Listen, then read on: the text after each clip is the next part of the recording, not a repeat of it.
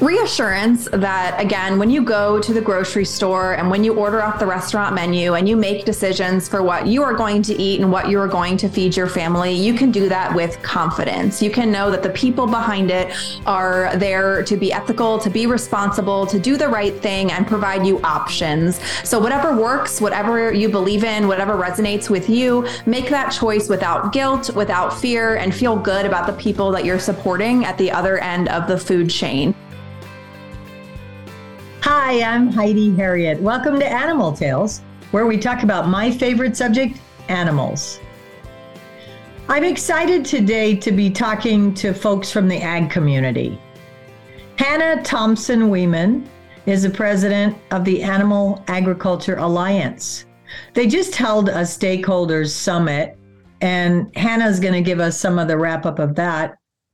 But if there's an industry that's vilified out there by the animal rights community, it's the farm and ranch community. It really bothers me because I know a lot of these folks personally, but I also grew up kind of beside this industry. I was part of the exhibited animal community. I always felt like we were just like farm families. We just traveled and spoke more languages. Good folks who do good work a small percentage of these folks feed millions and billions of people. Yet we tend to vilify them and we tend to listen to things that aren't true about our food and a lot of narratives out there spun by the animal rights community. So I'm looking forward to unpack some of that and set the record straight and just provide you some more information. As always, there is much more to this story. Hi, Hannah. Welcome to the podcast. Thanks for having me. I try to cover all the different aspects of people who love and care for, work with animals, animal related businesses. I've done a bit of agriculture um, stories on here. We had Protect the Harvest, Teresa Lucas McMahon was on, and Marla Calico from the International Association of Fairs and Expositions it just is such a genuine uh, person anyhow but talked about her background which i didn't know in the ag world. And we talked about youth and all the great programs out there and how they can be vilified. So uh, tell us what you do. You're the president and ceo of the animal agriculture alliance Yes, the Animal Ag Alliance is a nonprofit, and our mission is to safeguard the future of animal agriculture and its value to society by bridging the communication gap between the farm and food communities. So, if you're listening to this and you are part of the animal agriculture community, or really any community that involves animals, just think about have you ever seen something about what you do on social media, in the media, maybe even said by a friend or family member that's just blatantly wrong? And usually, when I ask that question, about every hand in the room goes up because unfortunately, there are a lot of myths and misinformation out there, especially about animal agriculture. And that's why the Alliance is here to help bridge that gap between farm and fork, correct the narrative, set the record straight, and make sure we're communicating accurate, science based information about the commitment that farmers and ranchers have to being responsible caretakers for the land, for their animals, and being good neighbors and part of their community. Yeah, fantastic. I I love the way you position that and obviously you're you're a pro at this. You do you speak a lot you're an expert uh, but the the everybody is involved in farming because of our food and have a stake in this. Yet one of the things that's really disturbing for me is this is a lot of the misinformation or the scare tactics are coming from the top down um, not not within our country, Biden's green agenda and some of the misinformation they're providing. And then is it the IUCN and some of the information they provide that uh, is they're misinformed or providing statistics that scare people. So to go with the United States, we've got uh, information out there that says, particularly cattle, I guess it is, our animals are causing problems and a detriment I know this not to be entirely true or the way it's positioned. So talk to us about that a bit. We see a lot of trends around the conversation regarding sustainability. And when the Alliance was first started, we were started back in 1987, and our core issue then was animal welfare. So, how are animals raised? How are they treated on farms? What are the animal rights extremists saying about that that we don't agree is accurate and depicts what happens on farms and ranches every day? But more and more today, we're spending just as much, if not more time in the conversation around sustainability and environmental impact. And especially, as you mentioned, when it comes to beef and dairy. And the reason for that is because animal rights extremists have realized realized first, they realized that just saying go vegan wasn't working for them. Uh, even still today, the vast majority of people eat, happily eat meat, poultry, dairy, eggs, and seafood. The number of self reported vegans and vegetarians in the US is around 4 to 6%. And that number is stable, has been stable for decades. That aligns with activist groups' own research. So that message of just go vegan, ditch animal protein wasn't working for them. So that's why they started focusing on animal welfare. So attacking production production practices that are widely used across animal agriculture and trying to get them banned by legislation or pressuring restaurant retail brands right. uh, as a way to drive up costs, reduce efficiencies, and force consumers to have to make tough choices about what they're going to buy to feed their family in hopes that that will turn them towards alternative sources of protein.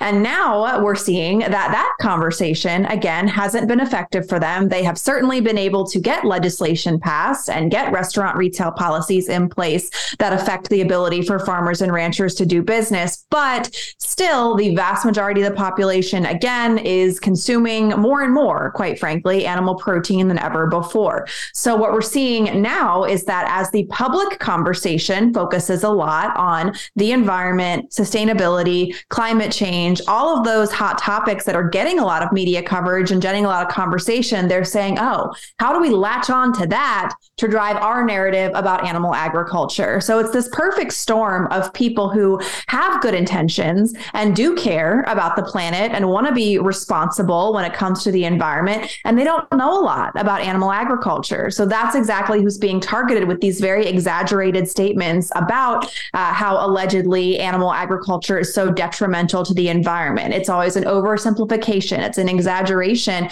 and it never takes into the account that everything we eat, everything we do has an environmental impact. And you have to balance that with what the nutritional value is that we bring to the diet, which is a very considerable thing to keep in mind. Yeah.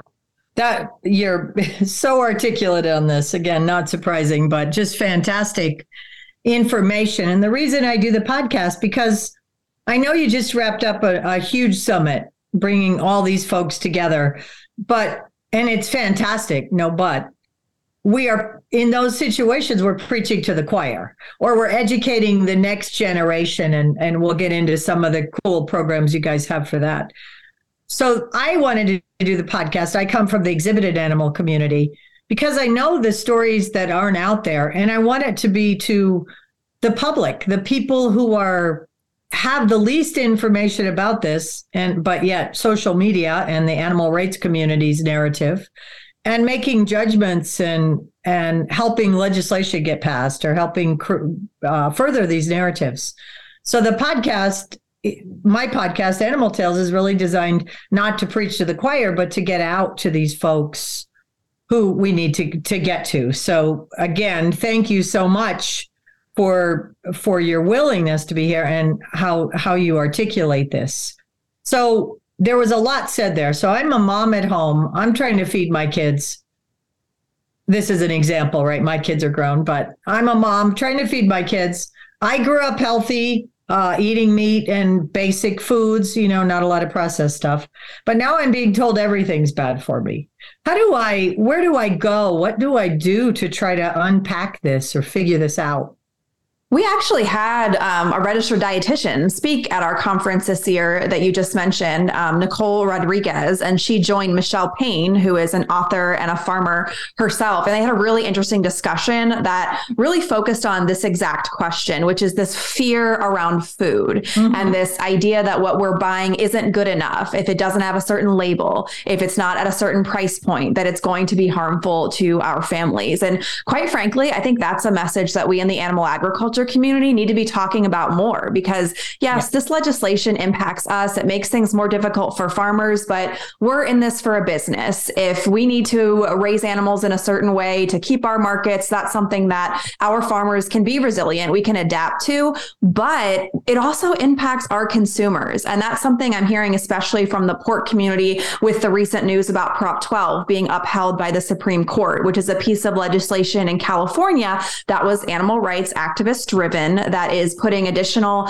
restrictions in place of how um, mainly pigs can be housed. It also affects laying hens and veal calves. But the main issue is the, the legislation as it applies to pigs and gives a space requirement for housing that's not really based in science, doesn't really have demonstrated um, wins for animal welfare, but it is expensive to implement that change. Uh, and that ballot initiative was passed in California by voters who, again, really don't know a lot about what they were voting for. And just like everyone listening to this podcast, just like you, just like me, we love animals. So when something comes to us and says, oh, this is better for animal welfare, you know, who doesn't want that? Uh, but they don't always get the full story of whose definition of animal welfare and the fact that for the people pushing this, again, it's an end game, it's incremental changes. It's about that very slow drumbeat of driving up costs and making production more difficult. And again, what I'm hearing from the pork community is concern for the shoppers in California that are going to go to the grocery store very soon now that it's been upheld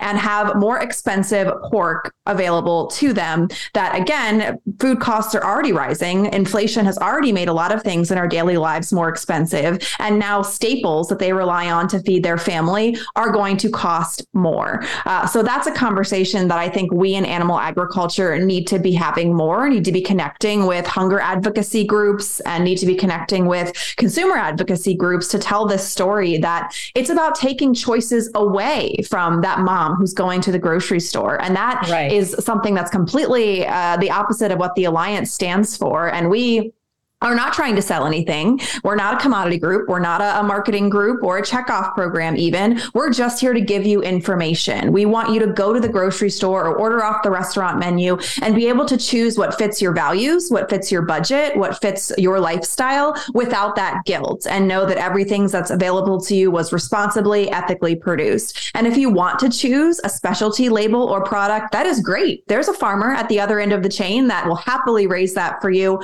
but that doesn't mean that that that's the same choice everyone needs to make. Um, so this is a, going back to the session at Summit. That's something uh, those speakers really spoke to. Is you know, quite frankly, we should be even more outraged about what these groups are doing because how yes. dare they apply their values to everyone? Um, if they don't want to eat animal protein, that is fine. You know, there are other options. There are, you know, certainly that's all well and good. But how dare you apply your values to the entire population out there who doesn't share them and just wants to be able to purchase safe, affordable food for their family.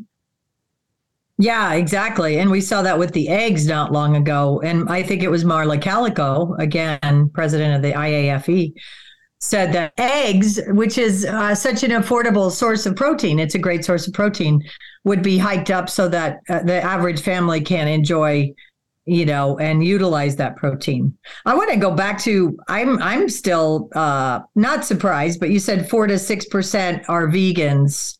Uh, or vegetarians. So that's not even just vegans. It's yeah.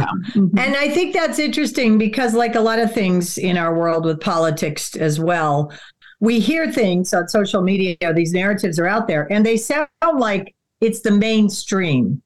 And I know from the life I've lived that what the animal rights community is saying is not the mainstream message, but they're very adept. I always say they are not animal experts, but they should teach college courses on how to spin a narrative, how to have a marketing campaign, and how to raise funds, because that's who they are, right?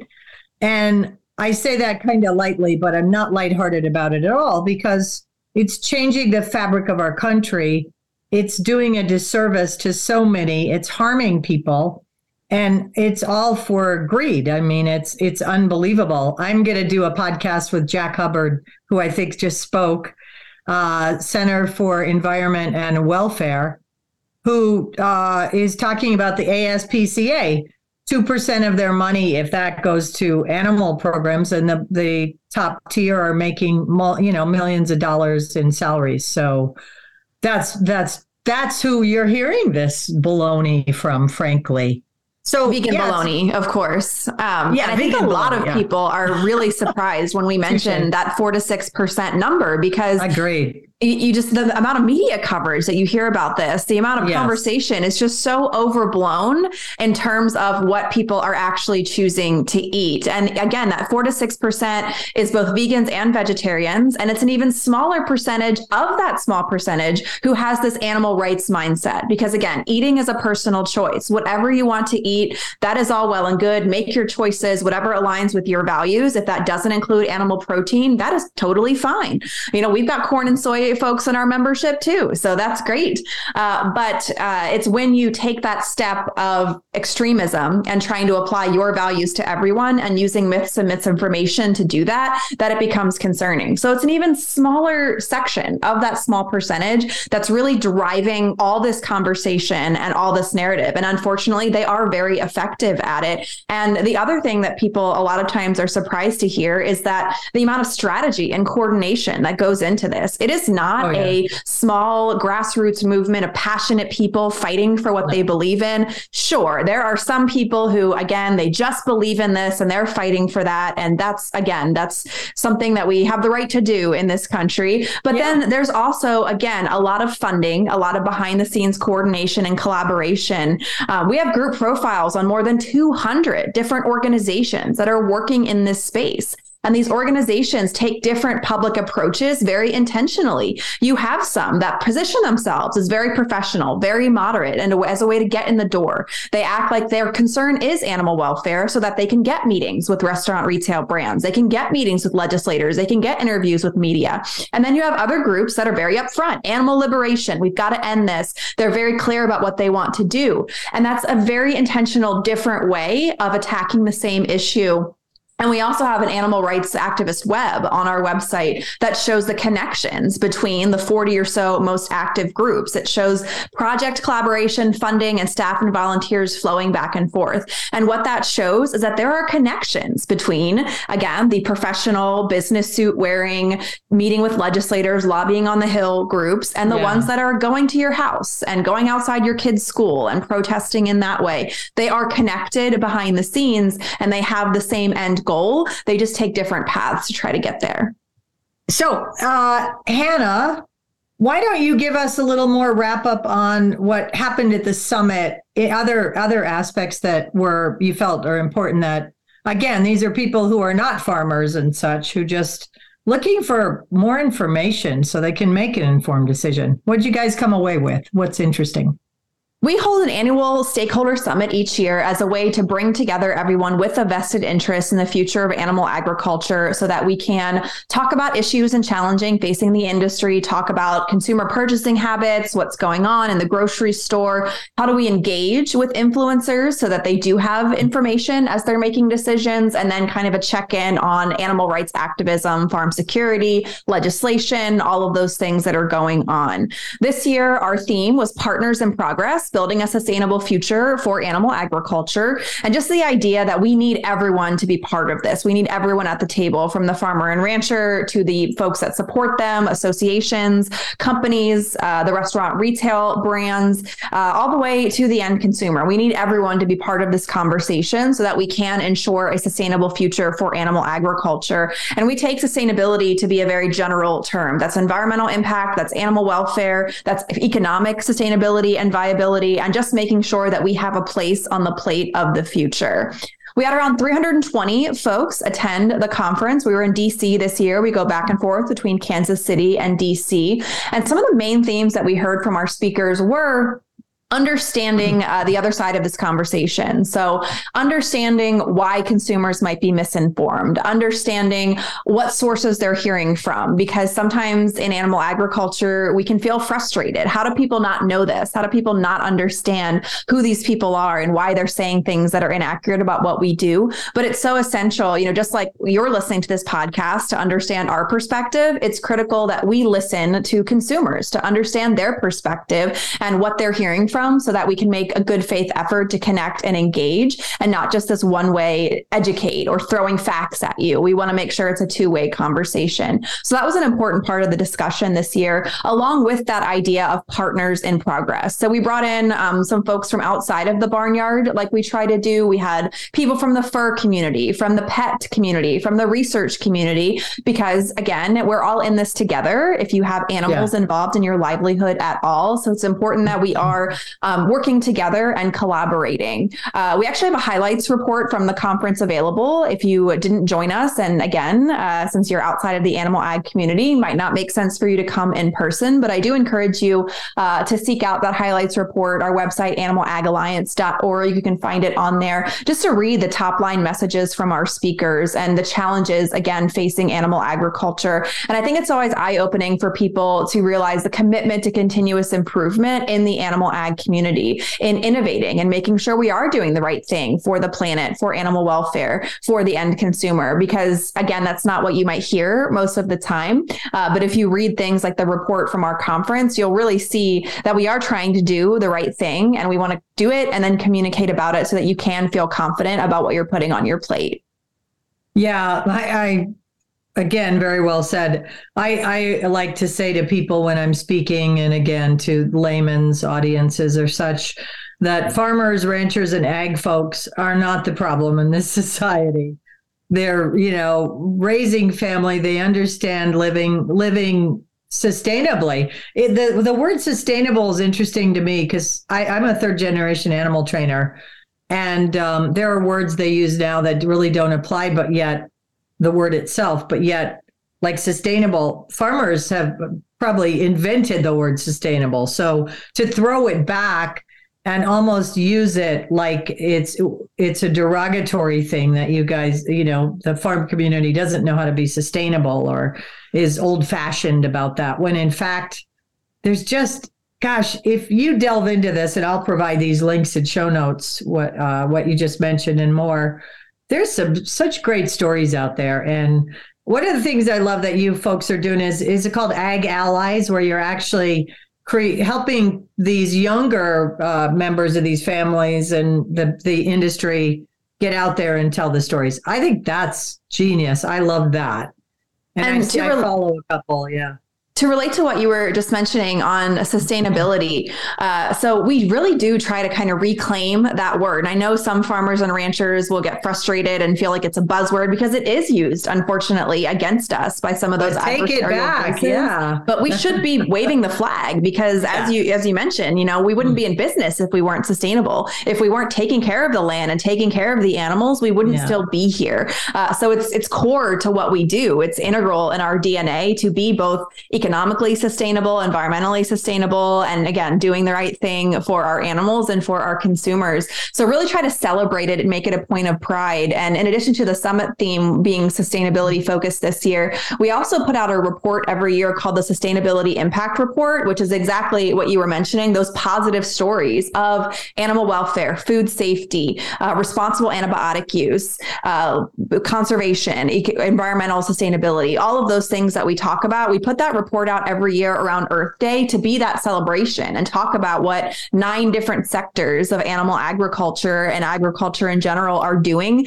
to continuously improve and innovate and, and really celebrate the progress we've made while also look to where we're going in the future. So we really try to be part of that narrative in a positive way. And we also do that through the programs like you're mentioning. We have two one is College Aggies Online and one is Animal Ag Allies. And College Aggies Online is for college students who Usually, uh, college agriculture students have a lot of passion, a lot of knowledge, but they might not know the best way to communicate on their campus about yeah. animal agriculture. And college campuses tend to be really a hotbed for these conversations uh, because it's the first yeah. time that students are on their own. They're making their own food purchasing decisions. Uh, so they're being faced with a barrage of labels and leafleting on campus and all these campaigns. So we wanted to help make sure that college agriculture students could be part of that conversation. So in 2009, we started College Aggies Online, which is a scholarship competition program that uh, students can compete either as individuals or as clubs. It runs for about nine weeks every fall, usually from September to the end of November. And they get different challenges, such as writing a blog post or posting on social media or holding an event on campus. They get connected with industry expert mentors who provide them feedback and review their content and hold webinars to work with them. And then ultimately, they get points throughout the competition, and the top students win scholarship prizes. And they get to attend our annual conference that we were just talking about that we just held yeah. to be recognized and network with all of our members. Mm, we fantastic. more recently started a program called Animal Ag Allies, which is more for farmers, ranchers, practicing veterinarians, and others in the industry, because we would give a lot of presentations. And typically we talk about activism issues, and then we say we need to be communicating, telling our story and rightfully so, there would usually be at least one person in the audience that would say, Well, I'm a salesperson, or I'm a farmer, or I'm a scientist. I don't know how to do that. So, how do I do that? So, we started mm-hmm. the Animal Ag Allies program to help those folks. It's a series of self paced online modules about current issues, communicating about contentious topics, growing a social following, public speaking, media interviews. Uh, and then once you finish the training, you get to join a networking group to connect with others who've completed the training. And we hold regular webinars as kind of refreshers on issues and emerging communication trends. Uh, so, Animal Ag Allies is the program more for professionals, and then College Aggies is for students. Great, because it lies with our youth, and these these uh, I know from experience. both of my kids went to college in state schools in Florida, and they were raised with animals. They're not uh, farm kids, but they were raised with animals and have a different mindset. And neither one could really relate to the mindset of college kids. And this is um, a few years back at this point. So I can fully appreciate being in college and coming from the ag community and what what the uh, climate is like. So kudos to you guys because I think these are both great programs, and I think that in the world I come from, if we had done a better job maybe in in getting our youth to be able to articulate that. And one of the things I, I'm enjoying talking with you because one of the things that we we know the animal rights groups use is emotion. They have an actress and a picture of a sad cow or whatever it is, a puppy or the Sarah McLachlan song in the background. Yeah, exactly. And they're using emotion very effectively. Again, they, that's a that's a very dedicated uh, campaign that has really nothing to do with reality and that we don't have enough emotion. I tell people go to your county fair. You want to see the coolest part of in my in my view Americana. Go to the county fair and see the kids um, with their their steer or their sheep or their pigs or whatever, showing them smaller animals. The whole family comes out. They set up their little tent, and the mom brings the crock pots, and the toddlers are running around. That's not the problem with families in this country. That's what actually could help us maintain that.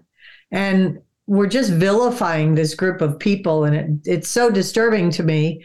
And then it's bigger than that because we're making food choices and doing things, giving babies non dairy milk, for example, is one of the things I know has been a hot topic as well. So there's so much here that people really need to understand. I, I need to do a few of these type of uh, podcast because I really want people to understand this story. It's a big story, and we can't live without farmers and ranchers.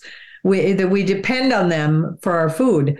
I read a statistic. I'm trying to remember what it is, but it's a very small percentage of farmers that feed like millions or billions of people. Do you happen to know the statistic? It's really um, the number that's coming to my head. I know Farm Bureau has put one out that I think it's like one farmer feeds um, more than 150 people in the U.S. Um, yeah. And you know, it's a very small percentage of the U.S. population who are farmers. It's less than two percent who are directly engaged in production agriculture, and unfortunately, that number doesn't seem to to increase or grow. Uh, quite the opposite most of the time. So it's a very small percentage of the population who's doing a lot for all of us, and that's why we want to have these programs that empower them to add their voices to the dialogue because they are passionate about this. They are emotional about this. Uh, so if we can put them in front of people, I think it really helps tell that story. Uh, and again, correct the narrative that these are people who are dedicated to this. And one of our summit speakers put it in a way that I really appreciated. You know, you've got people that care about animals, but then you've got people who do the work to actually care for animals. And that says a lot. Uh, yeah. So I really appreciated the way he articulated that because people have dedicated their livelihoods to this, their educations to this, uh, their day to day work to caring for animals so that we can enjoy meat, poultry, dairy, eggs, and seafood. And I think lifting the voices of people who are doing that day to day and have the boots on the ground is one of the most effective things that we can do to really help people feel more confident in making their food decisions. And we need to stop vilifying this group of people because we need their children and their the gener. I always say it's generational expertise combined with education, updates in science, technology, and best practices that makes a great program. You take out that generational expertise, you lose. And we're we're pushing people away from this because who wants to be in an industry that's so vilified and nobody's in it for the money let's face it i always laugh when that one comes up we make money off the backs of our animals and you know like we're all retiring rich uh, that have have had animals in our lives. Do you have a particular story or something um, a fun note story or such that you like to tell about maybe your background with animals or something that comes to mind? Well, you've mentioned um, Marla Calico from the International Association of oh, Fairs yeah. and Expos a few times, which always reminds me, and I think I've told Marla this, but my wedding was actually county fair themed. Ah, uh, awesome. that's how that's how deep my roots are. Um, I'm from Maryland, and I grew up with a dairy background. Uh, you guys can't see, but Heidi can. That I actually have a cow on the wall behind me. Uh, yeah. So I grew up um, not on a farm myself. There was agriculture on both sides of my family. My grandfather was an ag teacher, um, but uh, not really any active commercial farms by the time I came along. So my family just had a hobby farm: horses, chickens, sheep, goats, uh, kind of random things going on. Um, but when I turned eight and could join 4 H, our close family friends oh, yeah. gave me a brown Swiss heifer named Joy. And that was really, um, you know, the start of it all for me, raising her at our place and getting involved in showing and public speaking, dairy judging, which led me to get involved in FFA, uh, which led to me to do the AgCom, uh, Ag Communications Career Development event, which solidified that's what I wanted to do uh, and took me to Ohio State to study ag communications. And then ultimately led to me being back here at the Alliance. Uh, so uh, again, county fairs were a really integral part of me growing up, as well as oh, my yeah. husband. So our wedding had ribbons for the, the table numbers. We had cotton oh, candy as our favor. We had lawn games, uh, all kinds of stuff um, going back to our, our county fair roots. Uh, so I really believe in this both personally and professionally. This is something that's so important to me. My husband's a large animal veterinarian now. Uh, so this is really part of my life. And I really want to work on behalf of people that have meant so much to me personally as well as professionally. Yeah. Oh, that's fantastic. And it's living it. It's not just, you're not just there as somebody who's taken this information and able to articulate it. It comes from the heart and you live it. I do the same thing. One of the reasons I'm doing this is just because I know the information. I know the beauty of the world I come from and the greatness. And I also know the challenges. And we're not allowed to, you know, it's like they're just getting lost. So, you know, thank you for what you do. And I love the part about your wedding. Fantastic. It's the county fairs, 4-H, FFA are just such great programs. If you if you have a child, and we talked about this with Marla Calico, it was an early episode, and you know they they need a community so whether it's sports or arts or drama or whatever it is, swimming, mm. but if you want a community of really cool people, 4-H when they're young and then FFA chapters are just spectacular ways to go with your kids. And they're even broader than just agriculture, which I I know I didn't great. I just that. met someone um, recently. Actually, she's my son's swim class instructor, and she mentioned something about um, her kids being in 4-H. So of course, I said, "What kind of animals do they show?" And they don't. They do robotics, which is Yeah. super cool. So you know, it's not Yeah. just agriculture. That's obviously at the heart of it and an important part of it, but it's also just careers in general and, and science and and a lot of really cool stuff. So I think Yeah. those programs are really something that no matter what your background is, urban, rural, you can find value in it and it'll set you up for success. Yeah, and kudos to the 4-H for for having that pivot and expanding because sometimes we do get lost in our world. Uh, this has been great, and again, we barely touched the surface. I'll certainly post all the links you mentioned, uh, but I'd like to give you an opportunity to wrap it up. What do what do people listening to this who maybe starting to realize there's more to the story, which is the theme of my podcast? There's definitely more to these stories. What do they? What else would you like to leave them with?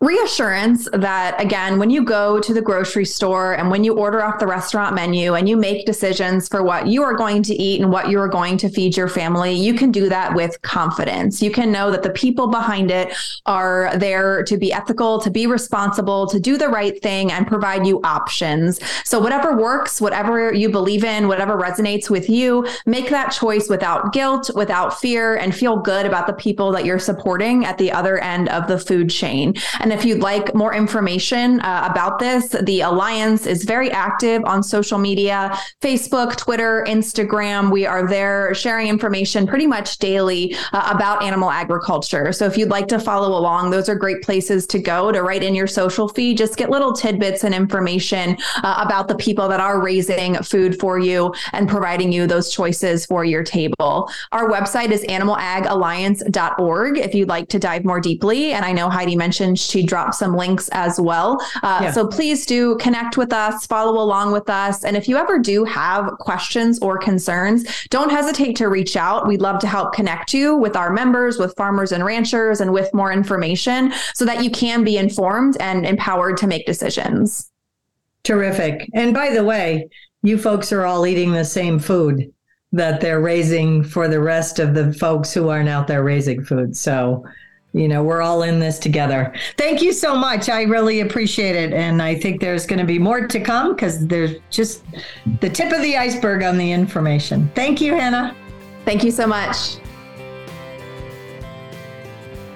Well, I feel like we just barely got into the discussion. There's so much here. But a lot of this is online. There's such great information, and you can take a look at it at your own pace and then maybe make some more informed decisions and understand the, the heart of this issue and who these folks are that are are providing our food. I'll provide all these links. Be sure and check out show notes for the links Hannah mentioned. I thank you for joining me. Please subscribe, rate and review the podcast, and share it. It's important for me to tell these stories, and I really hope you will share them. I also hope you'll join me next time for more Animal Tales.